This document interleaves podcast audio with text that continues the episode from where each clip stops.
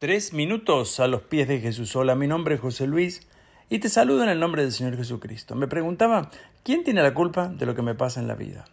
Y quiero confesarles que después de mucho meditar llegué a una conclusión, no personal, la entendí según nos enseña en el libro de Job.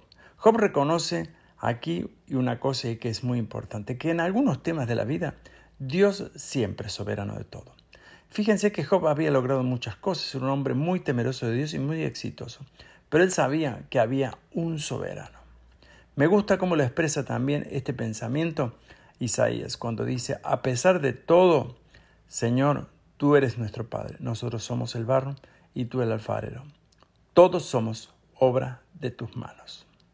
Hay ciertas cosas que estaban reservadas y eran tratadas por Dios y serán siempre tratadas por Dios y Él determina en realidad lo que va a ocurrir. A pesar de todo esto, Dios es el creador, constructor y alfarero de una vida que, está guardada en sus manos, no en el mundo. A pesar de que este mundo muestre en realidad sus planes, Dios tiene el control sobre todas las cosas. Debemos aceptar la soberanía de Dios en nuestra vida porque este es un paso fundamental para enfrentar todas las situaciones que vamos a tener que vivir. Y lo que nos pasa en este mundo puede ser, por cierto, muy doloroso, es verdad, pero eso no es el resultado nunca final.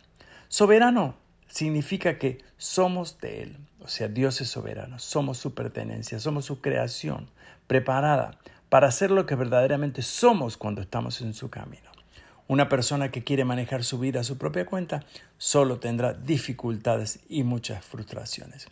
Soberano significa también que vivimos en su plan y así lo expresa este siervo y sacerdote Simeón que dice, según tu palabra, soberano Señor, ya puedes despedir a tu siervo en paz. Aceptar el destino y las situaciones que vivimos no quiere decir que estamos tirados a la falta de ayuda, sino que estamos en las manos de Dios. Todo lo que tenemos es de Él y todo lo que vivimos es por Él y para Él. Somos administradores de todo lo que Dios nos da. Este principio también es fundamental, porque cuando aprendemos a administrar lo que Dios nos da, recibimos aún más.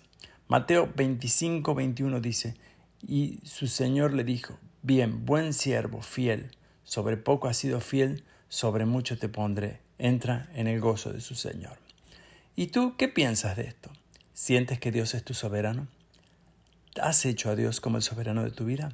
¿Aceptas justamente las cosas que te pasan, no como un castigo, sino como situaciones en las cuales verás el poder de Dios y donde Dios tiene el control de todo?